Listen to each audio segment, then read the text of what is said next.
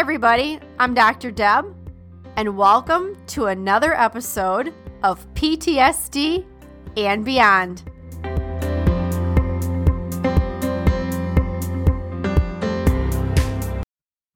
Welcome to the PTSD and Beyond podcast, where we give you insights into post traumatic stress, trauma recovery, healing, and beyond. I'm Dr. Deb Lindh, and in each episode, I have a conversation with a guest who will stimulate your mind, touch your heart, and connect with your spirit, and also give you a greater understanding of yourself and others on this healing and recovery journey walked by so many of us before wounded healers with lived experience and heroes. Hopefully, we'll also provide a glimpse into possibilities and purpose, hope, and inspiration. Thanks for listening and enjoy the podcast. One last thing, guys, before we dive into today's episode, if you'd like an ad free experience and like early access to new episodes and special events, I want to let you know you can join us at patreon.com. That is patreon.com forward slash PTSD and beyond. All right, let's do it. Hey, everybody, it's Dr. Deb here with PTSD and Beyond. We're doing another daily book of positive quotations by Linda Picone. Topic of the day is being somebody, and the quote is from Lily, Lily Tomlin. I always wondered why somebody doesn't do something about that.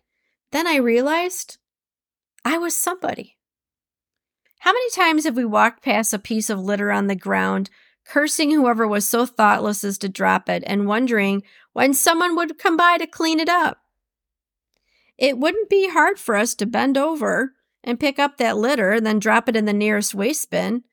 Often, though, we don't because we think it's someone else's responsibility. Maybe it is in an official way.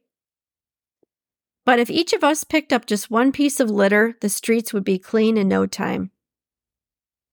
Yep, it's the power of one. It all starts with one person, just like this podcast. Started with one person. And it wasn't me, it was an idea from somebody else. It was an idea that someone said, Hey, Dr. Deb, you should do this. And now look, it's in over a hundred countries.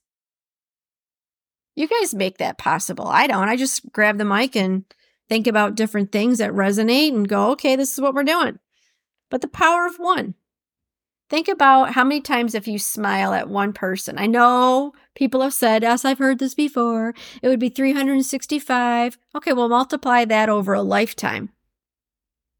That's a heck of a lot of people. And then if we multiplied it by how many people were doing the same, yeah, the world would be really nice. There would be even more nice things about the world. All right, so here's the affirmation When I can, I won't wait for someone else to be responsible for addressing a problem.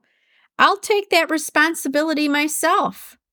I like that one because you know what? Because you're somebody. I'm somebody. You're somebody.